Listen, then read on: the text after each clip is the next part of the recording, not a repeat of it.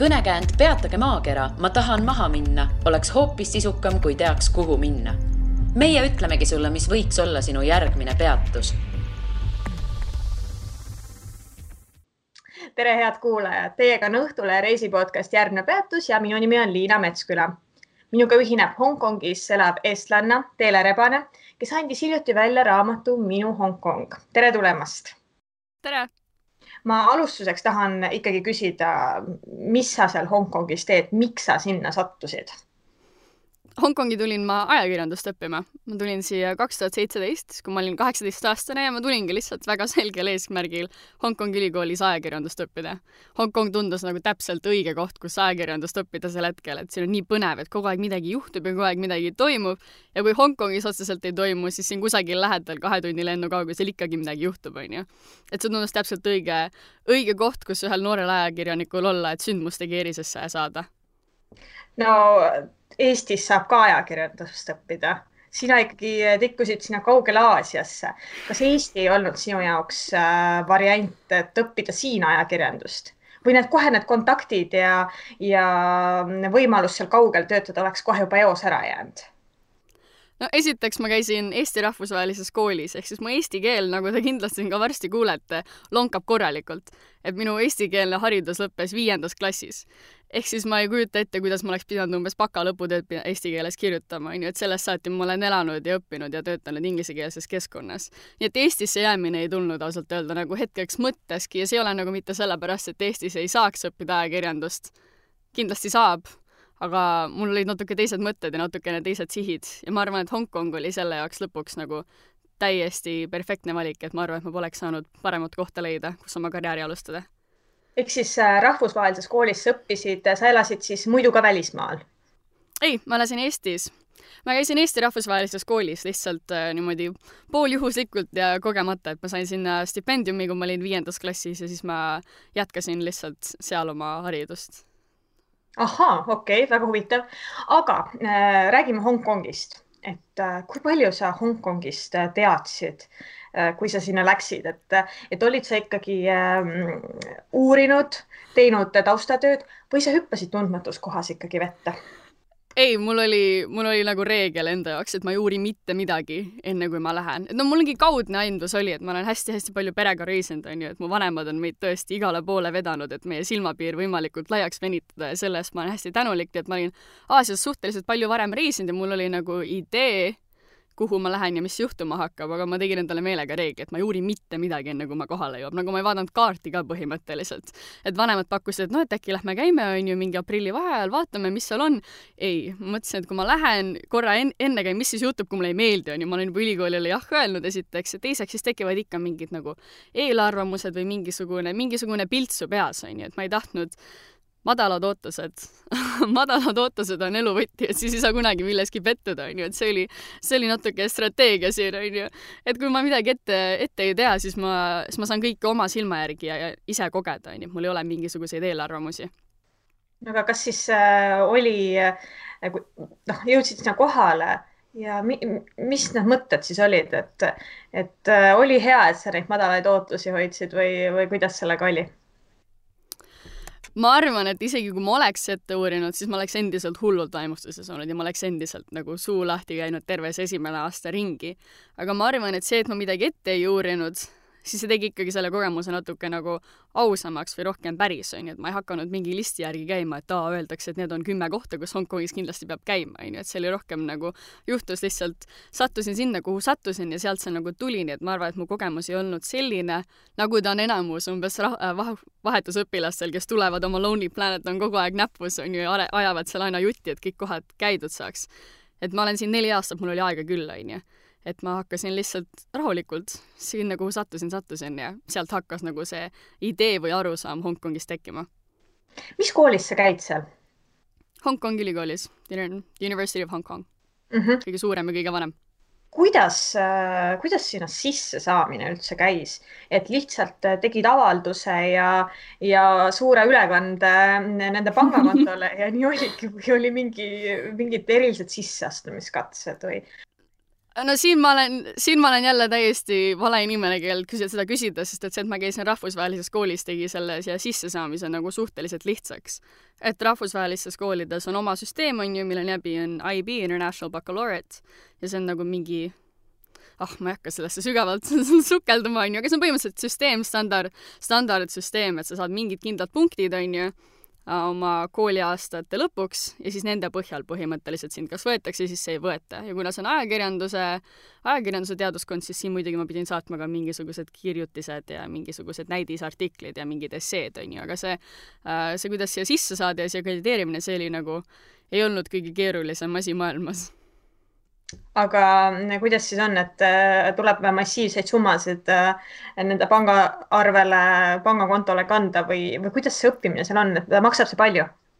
no sõltub, kellega sa võrdled, on ju, et minu teine valik oleks olnud USA,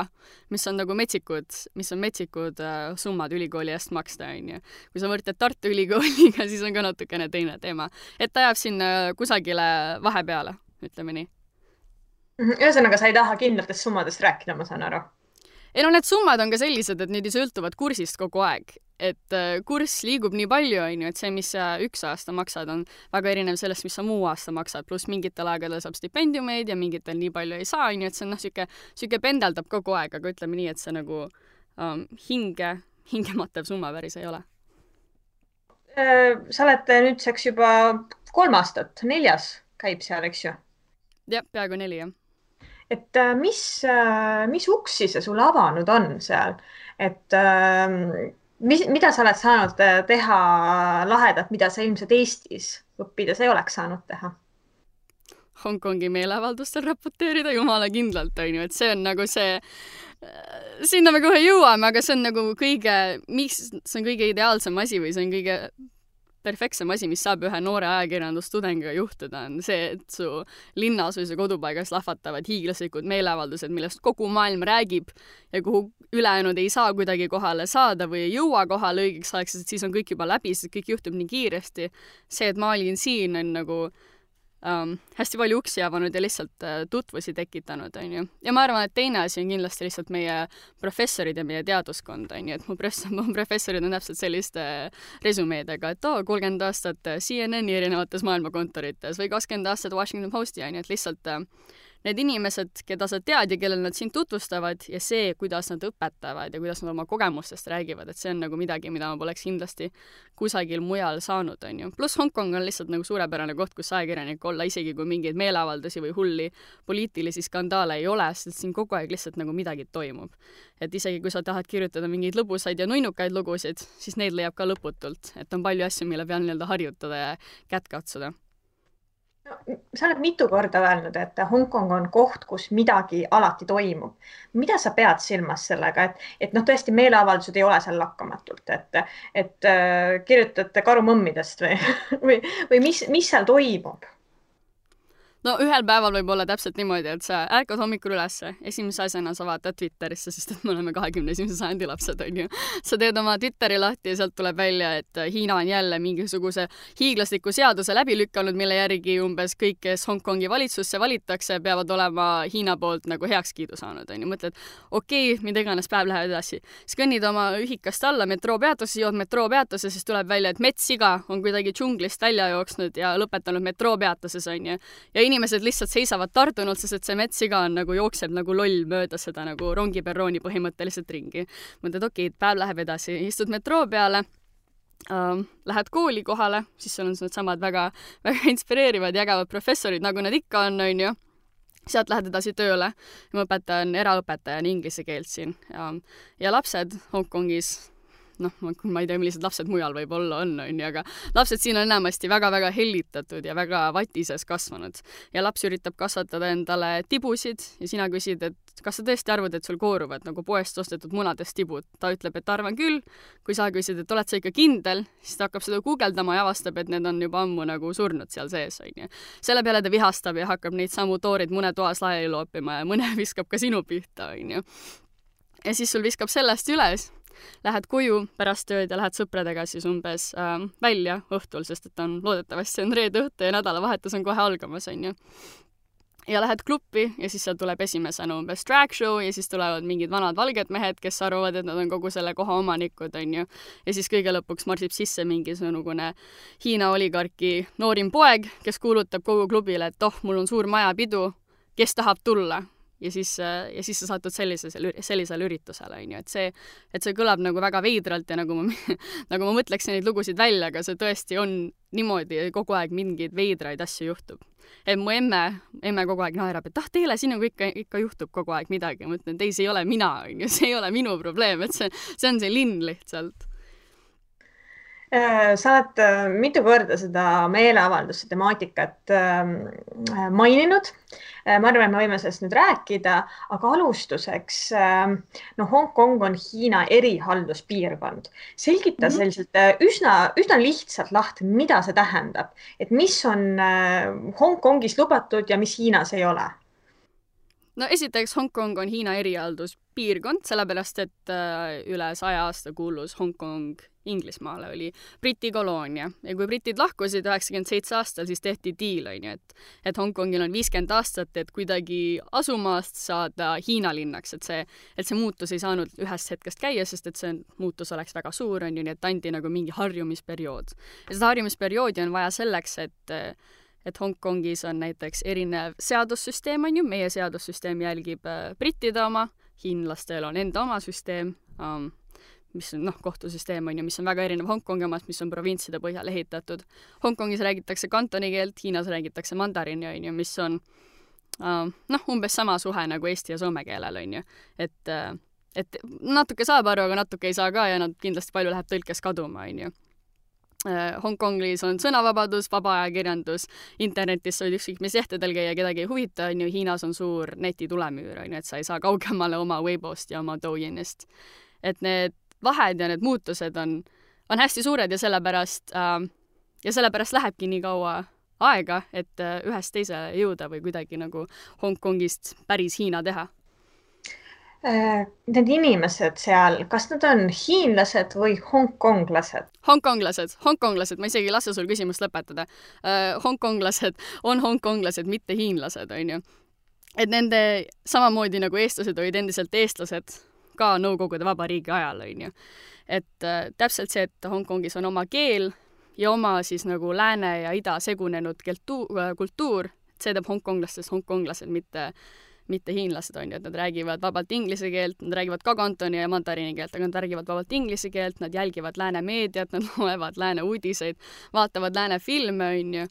et neil on väga erinev maailmapilt ähm, hiinlastest ja nad peavad ennast ka kindlasti hiinlastest paremaks, on ju, et nemad on maailma näinud ja nemad ei ole ajupesu saanud ja nemad ei ole terve elu propagandaga kasvanud, on ju. et nad mõtlevad hiinlastest natuke nagu lammastest, et, et meie, meie siin oma väikses, rikkas ja arenenud Hongkongis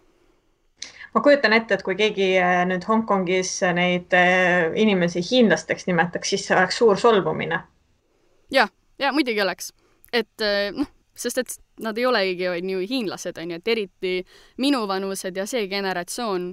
kes on kasvanud veel suhteliselt vabas Hongkongis, on ju, et võib-olla vanemad inimesed, kelle seas on ka palju Hiina immigrante, et need võib-olla ei oleks selle peale nii solvu, et neil on natuke teine arusaam. aga minu generatsioon, kes on väga demokraatiameelne ja täpselt need, kes vabaduse eest võitlesid, on ju, et neil on, neil on väga erinev arusaam omaenda identiteedist. ja ma arvan, et neil ongi õigus omaenda identiteedi üle ise otsustada aastani kaks tuhat nelikümmend seitse peaks olema asjad justkui niimoodi, et Hiina väga ei sekku Hongkongi teoorias küll. ma saan aru, et ta ikkagi tahab seda teha. no muidugi, ei no see on, see on lõputu, et see see, et Hiina ei andnud ja ei pidanud oma lubadusest kinni, ei andnud seda viitekümmet aastat harjumiseks, see ongi see, miks põhjus, miks üldse meeleavaldused algasid, on ju.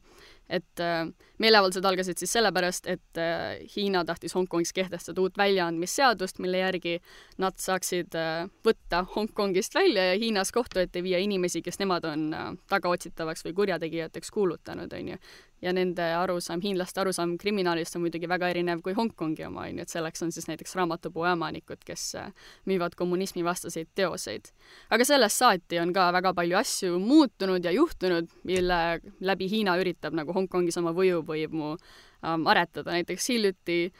tehti uus seadusemuudatus, mille järgi kõik Hongkongi ähm, valitsuse töötajad peavad olema patrioodid. no kuidas sa seda mõõdad, on ju, et kas keegi on Hiina patrioot või ei ole, et kui keegi on õpetaja näiteks või keegi on äh, vallavalitsuse esimees, kuidas sa mõõdad, kas nad on patrioodid, on ju, et nüüd nad peavad andma um, vande Hiinale kui oma kodumaale, kui nende kodukohale, on ju. või täpselt sellised asjad, et äh, SIM-kaarte ei saa enam osta anonüümselt, et sa pead alati jätma oma nime ja oma ID-numbri, on ju, et sa ei saaks osta lihtsalt äh,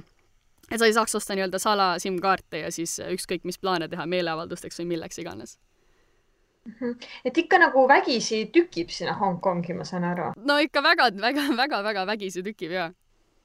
no kuidas, kui pikalt need meeleavaldused seal üldse kestsid, et vist päris pika aasta. perioodi jooksul said suuremad, kuidas? ja meeleavaldused kestsid põhimõtteliselt aasta, et need algasid juunis ja siis nad kestsid täie rauaga kuni ütleme detsembrini ja siis äh, jaanuaris tuli Hongkongi, juba jõudis koroona. ja siis see andis valitsusele väga hea võimaluse, on ju, piiratage seda kõike, et kui sul on niikuinii juba koosviibimised keelatud, siis ilmselgelt ei saa mingeid meeleavaldusi toimida, on ju, ja nad siis kasutasid seda ka väga spetsiifiliselt täpselt noorte inimeste vastu, kes nägid välja nagu, et võiksid meeleavaldajad olla, isegi kui nad olid nende um, kokkusaamispiirangute sees. et jah, siis said suuremad meeleavaldused nagu otsa ja sellest saati on olnud ainult paar umbes mais ja juunis no lisaks sinu raamatu lugemisele ma tegelikult eile vaatasin ühte dokumentaalfilmi meeleavaldustest, et natuke oh. paremat, et natuke paremat pilti asjast äh, saada ette, et mis seal siis täpselt oli ja tõesti päris korralik mäsu seal tänavatel oli ja, ja minul isegi telekas vaadates oli kohati nagu natuke hirm peale et äh, aga sina olid ju seal täitsa, käisid, äh, käisid ka seal, äh, ma ei tea, kas meelt avaldamas või, või jälgimas või? ei, ma meeleavaldajana enam ei käinud, ma käisin ajakirjanikuna, et selleks hetkeks ma olin enamus aega oma fotoka taha peitunud. aga räägi sellest, et äh, räägi selle, nendele, kes ei ole seda, seda dokumentaali näinud, kes ei ole veel sinu raamatut lugenud, mis seal tänavatel üldse toimus tänavatel toimusid hiiglaslikud massimeeleavaldused, kui ma ütlen massi, siis ma mõtlen kaks miljonit inimest tänavatel, on ju, et see on peaaegu veerand Hongkong, see on üle veerandi Hongkongi populatsioonist, lihtsalt. Massiliselt inimesed, kes võtavadki üle mingi neljarealisi suuri kiirteid ja viadukte ja marsivad mööda linna lihtsalt. Um,, lauldes oma meeleavalduse hümne um, ja muid, mis iganes, you know, revolutsioonilisi laule, on ju. Um, karjudes igast loosungeid, et see oli, algas see väga-väga rahulikult, on ju, et need olidki suured rahumeelsed massimeeleavaldused ja Hongkong on meeleavalduste koht, on ju, et hongkonglased on meeleavalduste rahvas, et meil on alati olnud sellised asjad ja see on nagu alati väga okei okay olnud, et iga aasta Tiananmeni um, Äh, Tiananmeni mälestuspäeval on meeleavaldused ja Hongkongi Hiinale tagasiandmispäeval on meeleavaldused, see on nagu rahvussport, et hongkonglased on nagu väga sellega harjunud ja see ongi väga okei okay. ja nad oskavad neid tõesti väga hästi organiseerida, et see, et kaks miljonit inimest tänavatele saada, on ju, et see on nagu um, see on päris uskumatu asi. aga need rahumeelsed meeleavaldused lõppesid suhteliselt kiiresti, sellepärast et uh, tulid korraldused, et uh, meeleavaldustele tuleb lõpp peale panna, nii et politsei vastas väga kiirelt vägivallaga lõputu pisargaasi ja kummikuulide ja pipraspreiga, et mingi hetk eelmine või nüüd siis juba üle-eelmine suvi oli,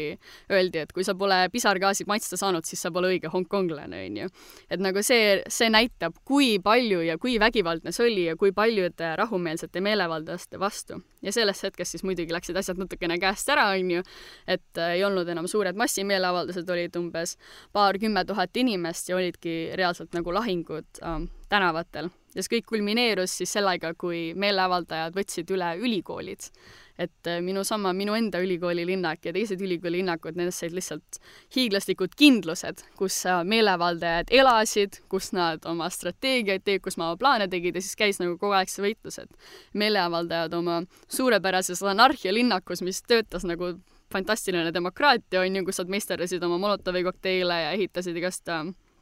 teetõkkeid ja mida iganes, et politsei lähemale ei saaks ja siis politsei ülikooli linnaku väljas üritamas sisse tungida ja neid arreteerida märatsemise ja mille iganes eest. et jah, ma veetsin kogu selle semestri ainult meeleavaldustel põhimõtteliselt, ütleme, et kooli jaoks sel hetkel nagu väga palju aega ei jäänud, sest et kogu aeg oli tunne, nagu kogu aeg on nüüd see hetk, on ju, kus, kus midagi hästi olulist juhtub, et nagu revolutsioon on niisugune nagu lõkke moodi asi, on ju, et seda tuleb kogu aeg sossutada, et kogu aeg tuleb natuke puid juurde anda ja kogu aeg tuleb natuke õli juurde valada, et et nagu midagi sealt tuleks, et sellel ei saa lasta kunagi ära juhka ähm,, jahtuda või kustuda, ehk siis kogu aeg midagi juhtus ja kogu aeg midagi käis um,, kuni see lõpp siis kõige lõpuks uh, ülikoolides plahvatas. mis mõttes? Selles mõttes, et sellest saati polnud enam mitte ühtegi meeleavaldust põhimõtteliselt, et äh, politsei ümbritses kogu selle ülikooli linnaku ja Hongkongis on kõik asjad nii kompaktselt ehitatud, et äh,, et sul ongi nagu ülikool on põhimõtteliselt viis torni, mis on omavahel seotud ja ongi kõik, on ju. et kui see ümbritseda, siis sealt inimesed tõesti ei saagi enam välja. et oli sel ajal olid imelised videod, kuidas inimesed nööridega laskusid oma ülikooli linnakust alla ja siis seal all olid keegi moto, mootorrattaga, hüppas neile selja taha ja põgenesid koos minema, on ju. et sellest sealt ei saanud enam lahkuda, ilma et sind oleks arreteeritud ja see väga kiiresti, noh, lõpetas selle asja ära, et nad olid ennast natuke nagu nurka jooksnud. kas ajakirjanikuna oli seal ohutu? ei, kindlasti mitte. Äh, ainuke asi, mis mind kaitses, oli minu valge nahk, ütleme ausalt, et äh, et kui mina ise olin seal ülikooli linnakus ja kui mina sealt lahkusin, siis, äh, siis politsei pidas mu kinni ja võttis kõik mu, äh, vaatas läbi mu kaamera, vaatas mu ID-kaarti, kirjutas mu dokumendid, informatsiooni ja nii edasi üles, onju, ja natuke pinnis ja kiusas mind seal mingi tunnikese või natukene rohkem, onju, ähvardas ja mida iganes, aga samal ajal, kui mina seal istusin, äh, põrandal, siis kohalikel ajakirjanikel olid ammu juba käed raudu pandud ja neid viidi kaubikutesse, et neid arestimajja viia, onju. et äh, see, kui palju ajakirjanikke, eriti õpilasajakirjanikke, kes ei tööta mingite suurte firmade, mille iganes jaoks, on ju, et neid arreteeriti kohutavalt palju.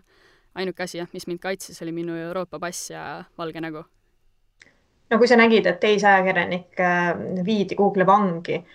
tuli hirm peale või sellepärast, et ma eeldan, sa sel hetkel ei teadnud, et see valge nahk sind kindlasti päästab ei no mul oli aimdus, on ju, sellest, lihtsalt vaadates seda, kuidas mind oli politsei kohelnud võrreldes äh, kohalike ajakirjanikega, on ju, et nad on, kui teisi lükatakse eest ära, siis mulle öeldakse excuse me miss, on ju. et seal oli nagu mingisugust vahet juba tunda, ehk siis ma nagu nii nii otseselt mures selle pärast ei olnud, pigem oli see, et, et kui minul on turvalisem või äh, minul ei ole nii suur risk seda kõike teha, siis ma peaksin seda rohkem tegema, on ju, et kui mina arvatavasti ei maksa selle eest vangiajaga, et kõige hullem, mis minuga juhtunud on see, et nad saadavad mu ära koju. aga teised saadetakse vangi. et see, muidugi see oli õudne ja see oli hirmus sellel hetkel, on ju, sest et kell on mingisugune kolm öösel ja politsei on tund aega oled kusagil põrandal asfaldi ääres istunud ja politsei ikka veel pinnib sind ja ei taha sind koju lasta, on ju. et ilmselgelt see ei ole mugav ega turvaline olukord. aga aga ma väga ei muretsenud selle üle, et ma päriselt ka lõpetaks Hiina vanglas. millised olid need kõige koledamad ja ehmatavamad hetked sinu, sinu jaoks seal? Neid on, neid on nii lõputult, mingi hetk oli lihtsalt rõve oli läbi oma telefoni piltide ja videote vaadata, sest et iga teine video oli lihtsalt mingi vastik näide politsei vägivallast, et ühel poolel sa mõtled, et et see on nagu olulised asjad, mida dokumenteerida ja see on hea, et ma need nagu kaamerasse sain. Ja teiselt hetkelt sa mõtled, et see on uskumatult vastik, mida ma iga päev vaatan ja mida ma ise internetti aina rohkem üles panen, et ei taha neid enam näha. aga üks hetk, mis on mulle kindlasti sügavalt mällu sööbinud, oli üks meeleavaldus Kowloonis, Mongkogi piirkonnas. Ja see oli tegelikult ei olnud seal otseselt nagu mingit lahingut, et see oli suhteliselt rahulik ja enamus inimesed, kes seal olid, olid noh, tsiviilriietes, nad olid umbes töölt või koolist tulnud, et see ei olnud nagu mingi, see ei olnud väga suur planeeritud meeleavaldus aga mina seisin kõnnitee peal ähm,, noh, seal on siin mingi aed ees, on ju, ja siis äh, tee peal seisid puntpolitseid ja ma seisin mingi kuti kõrval ja siis äh, inimesed karjusid igast loosungeid ja loosungite lõpuks tihtipeale mõni julgem karjub lõppu äh, mõne roppuse, mis on siis politsei poole suunatud ja selle tegi ka see sama kutt, kes minu kõrval istus. Ja ta karjub välja selle roppuse ah, ma võin öelda tegelikult kantoni keeles, keegi ei saa aru.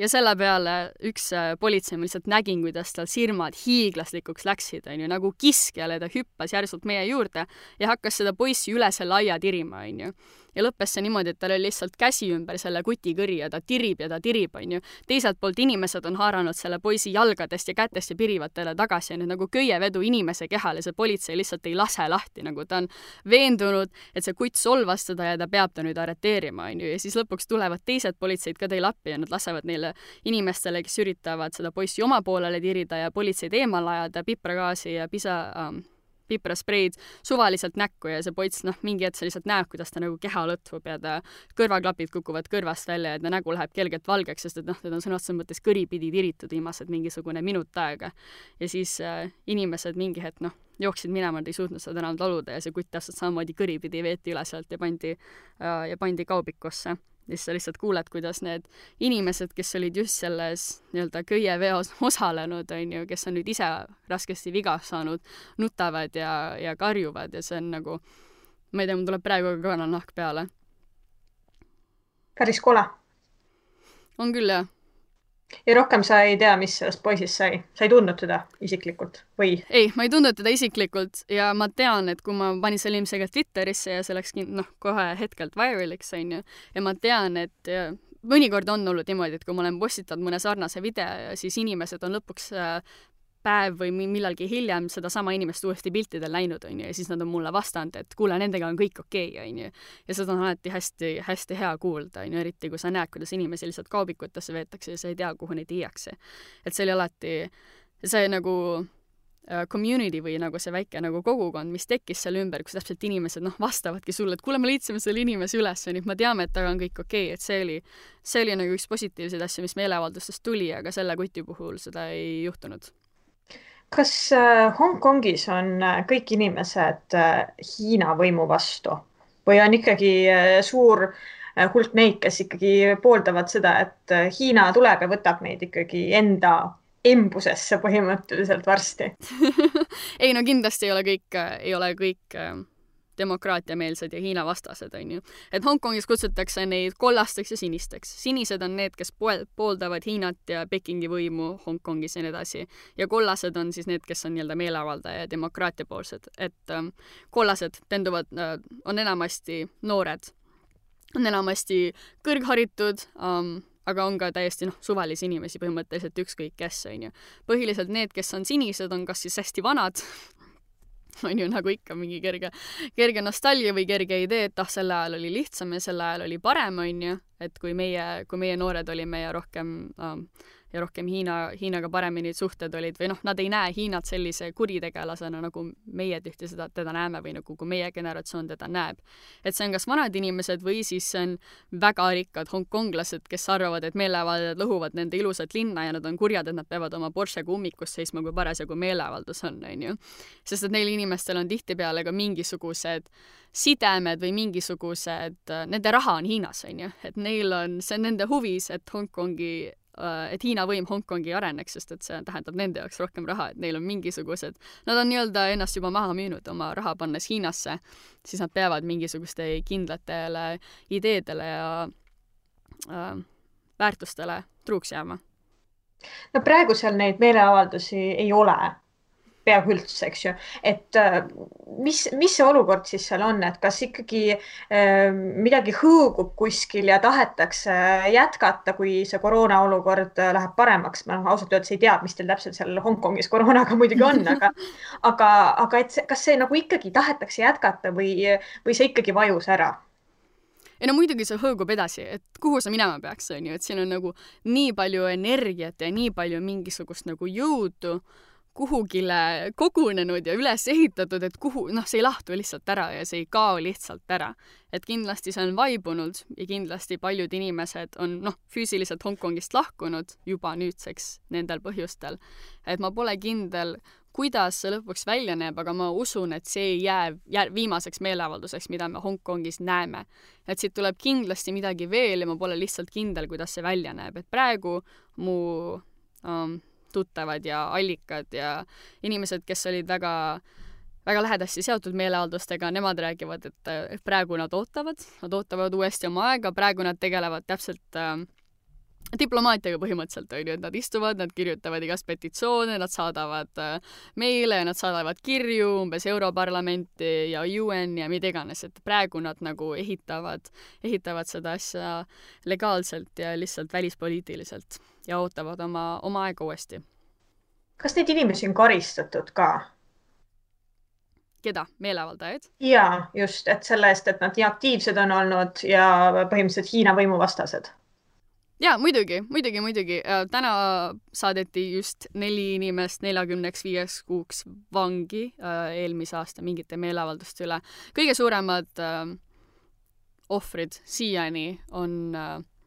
on meie demokraatliku, endised demokraatlikud äh, seaduse, no ütleme, valitsuses töötavad parlamendiliikmed, on ju, et äh, et neist nelikümmend seitse erinevat aktivisti ja demokraati saadeti just äh, vangi selle eest, et no meil on vallavalitsuse valimised, noh, nii nagu igal pool on, on ju, ja siin olid need vanasti täiesti legaalsed. Või noh, peaksid endiselt olema, sellepärast et äh, need ei ole üldse poliitilised, et see tähendab rohkem seda, et me parandame katkiseid foore ja kui kusagil linnaosas on liiga palju rotte, on ju, siis me tegeleme sellega, et see on nagu vallavalitsuse roll, et see ei ole üldse poliitiline asi aga, aga nüüdseks on, on ju, et needsamad inimesed, kes valiti eelmistes vallavalimistes oma, oma kodukondade esitajaks, need äh, Need saadetakse vangi uue riigiseaduse all ja nende, neid süüdistatakse selles, et nad üritavad riigivõimu kukutada demokraatlike valimiste läbi, on ju, ehk siis needsamad demokraatlikud valimised, need ainukesed demokraatlikud valimised, mis Hongkongis on olnud ja on olnud niimoodi nagu brittide ajast saati, et need on nüüd järsku riigivõimu vastased, ehkki keegi ei olnud seda ilmselgelt enne öelnud, et nüüd nelikümmend seitse inimest um, on nende süüdistustega, ootab praegu vangi, vanglas oma, oma lõpp, oma lõpptulemust, et seda kauaks nad sinna jääma peavad mis sa arvad, kas need meeleavaldused, mis on toimunud, kas need on äh, oma eesmärgi täitnud, kas nad on saanud äh, lähemale sellele tulemusele, et nad ei peaks Hiina alla minema? ei, nad on, nad on viinud meid kaugemale sellest, kindlasti. et äh,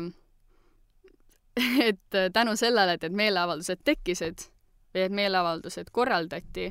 on Hiina võim just kiiremini tulnud, on ju, et me andsime neile põhjuse mingil määral kiiremini tulla, sest et neil oli vaja vaigistada need meeleavaldused, enne kui need oleks jõudnud piisavalt kaugele, et meid, äh, et Hongkongi Hiinast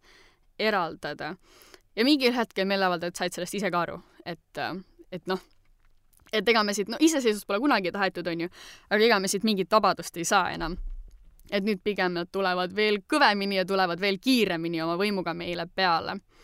ja siis hakati seda kutsuma Lam Chao. Lam Chao tähendab, äh,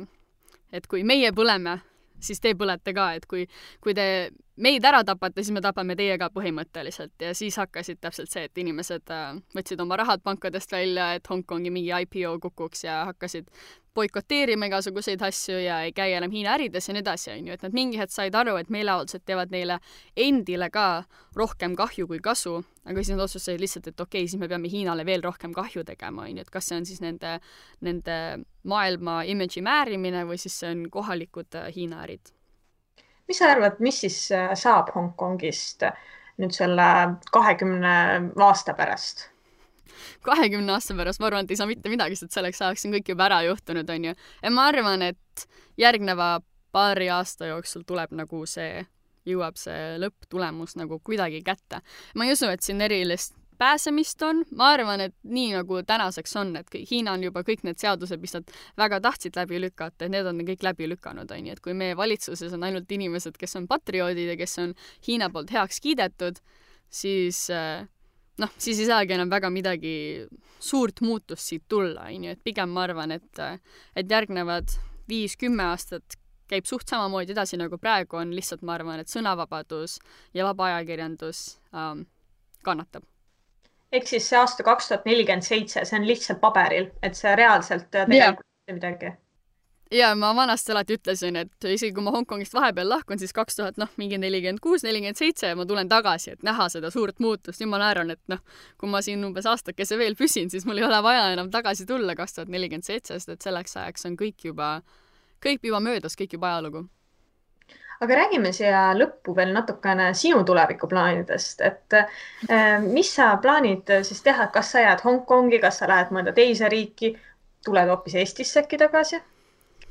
ma väga tahaksin Hongkongi jääda, aga ma pole kindel, kas see on võimalik, vaadates praegu maailma üleüldist olukorda koroona ja kõige sellega, et äh,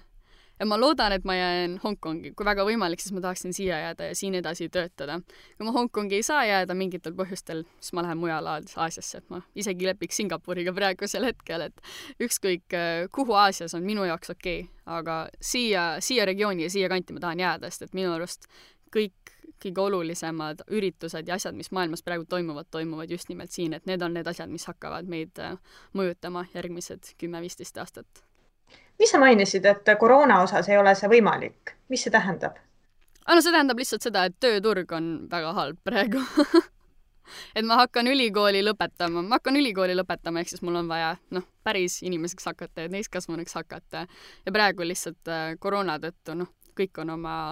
kõik on oma vööd natuke kitsamale tõmmatud, et ei ole, ei ole nii palju pakkumisi, kui tavaliselt oleks, ei ole nii palju kohti, kui tavaliselt oleks. ja Hongkongi suhtes lihtsalt sellepärast, et on näha, et siin sõnavabadus ja äh, vaba ajakirjandus väga kaua enam ei kesta, siis paljud suured äh, firmad, kelle peakontor Aasias oli vanasti Hongkongis, liigutavad seda praegusel hetkel just kas Koreasse või Taipeisse. ehk siis see on selline loll hetk ajas, kus seda suurt kontorit ei ole enam ei Hongkongis, aga seda pole veel ka mujal üles seatud, on ju. et lihtsalt see on niisugune üleminekuperiood natuke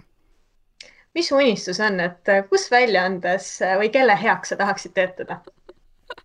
Aa, see on nii raske küsimus ja selle vastus muutub kogu aeg, kui, kui mingisugused väljaanded midagi naljakat ja lolli jälle teevad. aga äh, New York Timesi jaoks ma kirjutan kindlasti üks päev, aga ma arvan, et äh, praegusel hetkel CNN-i korrespondent oleks täiega tore olla ja ma just praegu seda intervjuud tehes sain meili, et CNN tahab mind praktikale selleks suveks. nii me oleme esimesed sammud sinnapoole teinud palju õnne, väga äge, mis sa seal tegema hakkad? ma ei tea, ma pole meili veel vaadanud eh, ma arvan, et ma lähen kirjutamise poole peale, sest et intervjuus ma mainisin, et seda, see on see, mida ma teha tahaksin praegu alustuseks. aga näed sa, siis tundub, et ma vähemalt augusti lõpuni saan eh, Hongkongis olla. väga äge, igal juhul ma tänan sind selle vestluse eest. aitäh sulle! ja järgmine Peats on eetris juba tuleval kolmapäeval kuula meid igal kolmapäeval Õhtulehest, SoundCloudist või iTunesist ja ära unusta meie podcasti tellida